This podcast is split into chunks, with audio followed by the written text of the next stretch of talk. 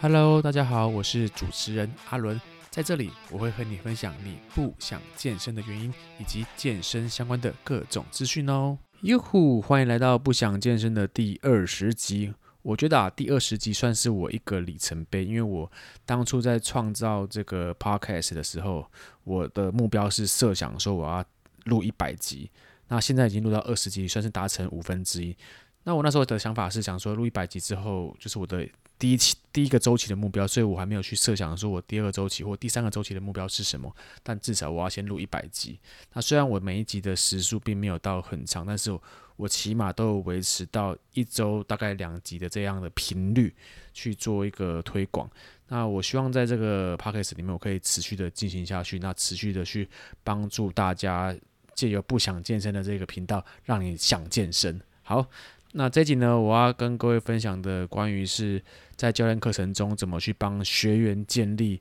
想要健身的心理学的感觉。那之所以会分享这一集的原因，是因为我前几天有一位我之前上研习课的同学，然后他跟我讲说，能不能去分享一些在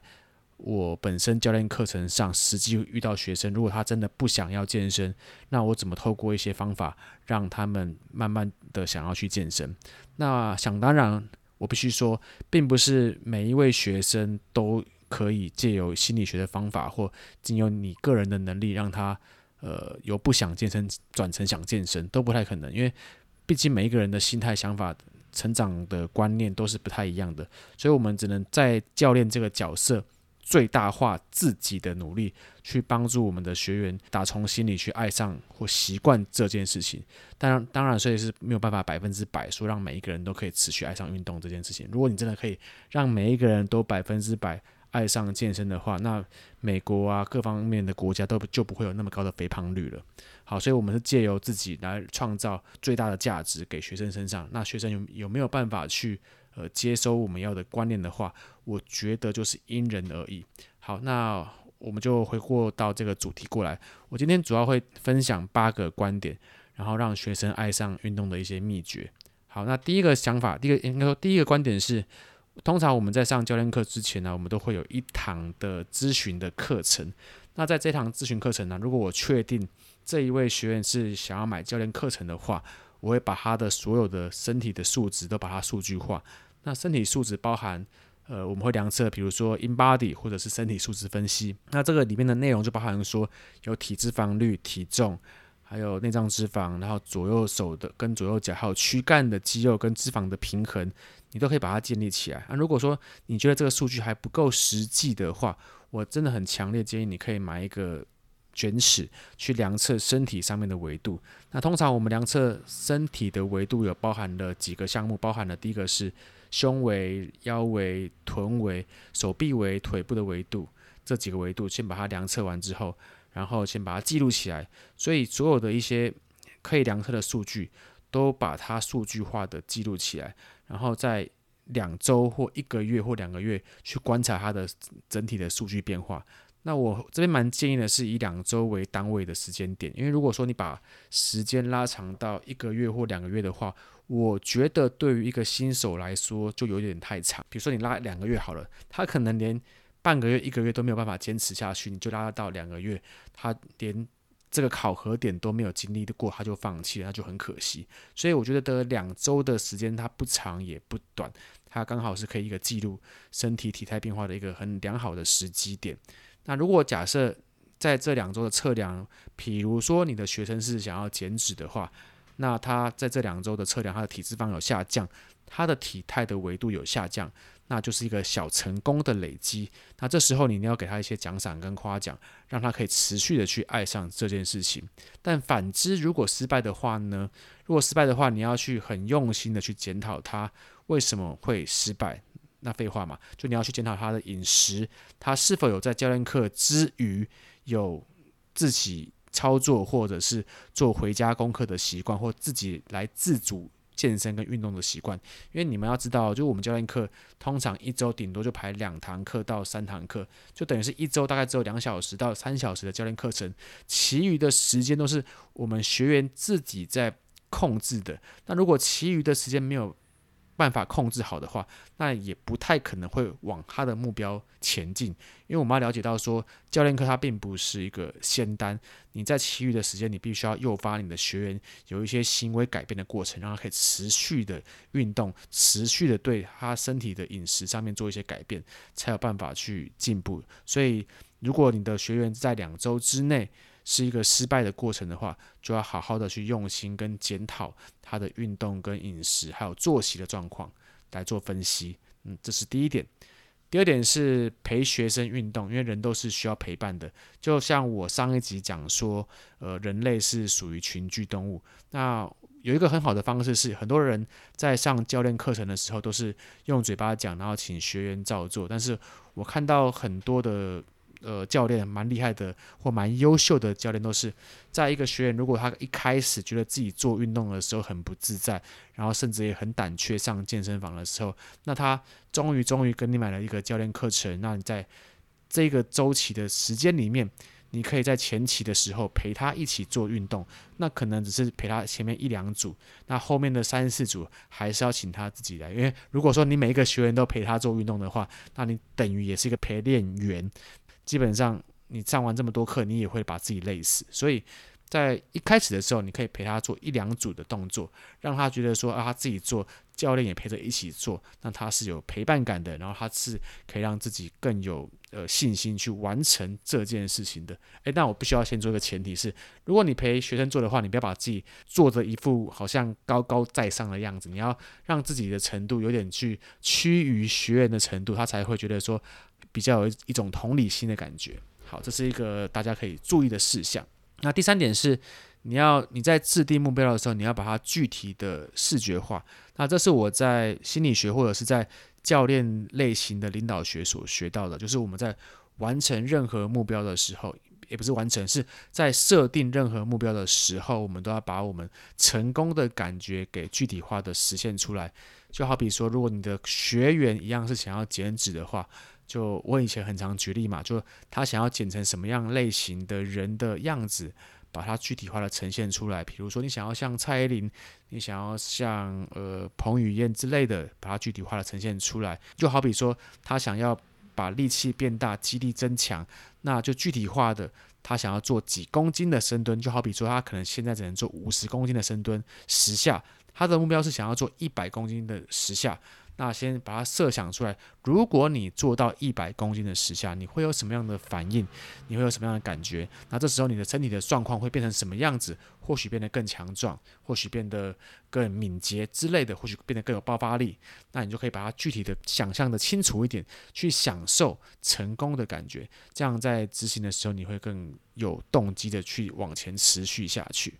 那这是第三点，第四点是。不要在教练课程或健身的时候一开始给予太多的强度，然后造成你学员在后续的酸痛感而很严重的没有办法去行动。表示说你在上教练课程的时候，如果你在一开始就给予高强度的话，那他后面几天的延迟性酸痛可能就会造就他不想去运动的一个动机。因为我们都知道，假设你没有做过深蹲，然后在第一天或第二天的教练课程的训练里面，你就把他你的学生操到软脚，甚至于下课的时候都摆卡，走不出去健身房，然后造就他连隔天要坐椅子、要上厕所、要大便的时候都觉得非常的酸痛。那你想想看，如果他这时候被这种酸痛感吓到的时候，你觉得他还有办法持续的坚持下去吗？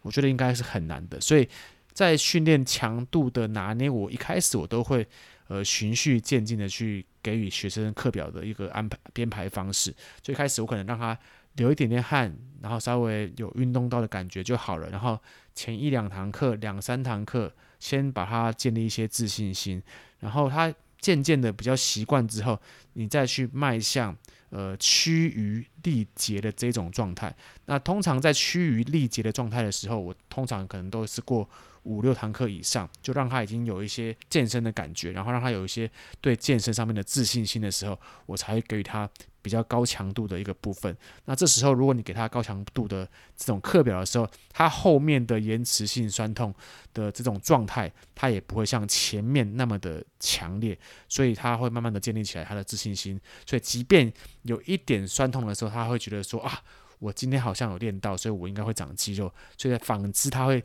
造就他有更好的一个呃自信心。这是第五点。第六点是在上课的。过程中，你要不断的给予你客户成就感，然后不断的鼓励跟奖励。那这个方法是我很常用在说，假设他这堂课上完，然后他觉得经历过呃这个一堂课很痛苦的时候，我会在下课的时候，然后。分一些乳清给我的客户，就是他如果喜欢喝什么样的口味，我都会备齐，不管巧克力啊、香草啊，还是什么芝麻口味啊，各式各样的口味，我会针对于这个学生的需求，然后，诶，我说我就会跟他讲说，我今天上完课，呃，很棒，然后你完成了这堂课，那我就会发一杯乳清给你喝，这样子，让他觉得，诶，上完课喝到这杯乳清是很有满足感的，这是我的方式。那你也可以用不一样的奖赏的方式给予你学生，来创造。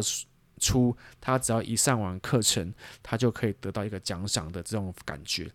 这就像是在教育小学生一样，就是我们学生虽然都是属于成年人居多，但是给予奖赏的这种机制，来让行为可以不断的延续下去。好，那这是。第五点，那下一点是第六点。第六点是你必须要开功课给予你的客户，因为我们都知道说，我们教练课顶多一周两次三次，那其余时间都是他们自己在控管自己的时间，所以你要开功课给给他。那当然你不用开得很困难，如果他程度是刚开始的新手或初学者的话，那你就可以开稍微简单让他复习一下。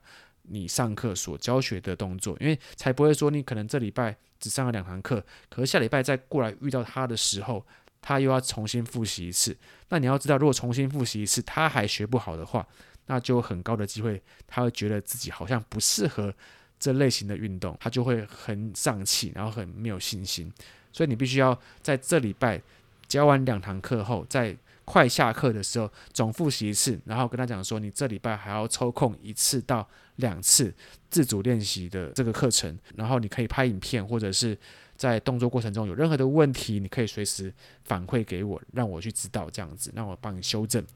那这类型的功课虽然是呃让学生有一个完成感，就是我让你要建立学生的一个责任感，让他更有积极度，在这个新的行为上创造一个动机，这是第六点。好，那第七点是记录课表。记录课表的用意是，第一个是你可以让学员知道说教练是很用心在帮他规划课表的一个部分。那第二点是，当你记录课表的时候，你可以去观察出他动作的重量跟次数还有组数，然后在下一次再做同重复的动作的时候，你可以跟他讲说，哎，你看你这次的重量又进步了五公斤，比上次还要更更高更重，哎，真的进步很多，这样子，让他觉得他每一次都有在进步的时候。慢慢建立他的成就感跟自信心，你相相信我，他一定会更开心一点。所以记录课表是我觉得很重要的一件事情。那最后一点，第八点是你要不断叮咛你的学员要来持续做健身跟运动这件事情。像我的习惯是，我比如说我这礼拜安排某位学员陈小明好了，就是我们安排他是两堂教练课程。然后这两这礼拜上完之后，我就会开始预约他下礼拜或下下礼拜，或一次安排他整个月的课程的时间。然后在他上课的前一两天提醒他说：“哎，我们后天或明天要上课哦，你要记得哦，这样子。”然后在上完课的时候，你要去问他说：“呃，上完课的观感跟感觉好不好？你有没有很酸？有没有很不舒服？”那在过程中，如果他觉得很酸、很不舒服的时候，那你是不是可以给予他建议说：“你可以多做一些。”伸展啊、拉筋啊的动作，来让自己更舒缓一些。去关心你的客户，因为当你关心你的客户，然后持续的去培养他持续健身的动机的时候，他第一个他对你会有信任感，那第二个他会觉得说有人在陪伴他，所以他可以更努力的坚持下去。所以不断叮咛是我觉得身为一个教练都必须做的一件事情。那大概就是这八点的一个部分跟各位分享。那之后如果有一些比较好去让你学员创造出他更想要健身或运动的方式，我会在 Podcast 里面来持续跟各位做一些分享喽。那我觉得这一集不管是教练或学员，我觉得听到都应该是会蛮有帮助的，因为你也可以套用在自己身上，来创造出让自己想要去健身跟运动的一些动机。那这一集就先到这边喽。如果有任何的问题的话，欢迎随时私信我 IG Populuen P O P U L U E N。那也可以帮我在 Apple Podcast 评分五颗星加留言。我们下次见，大家拜拜。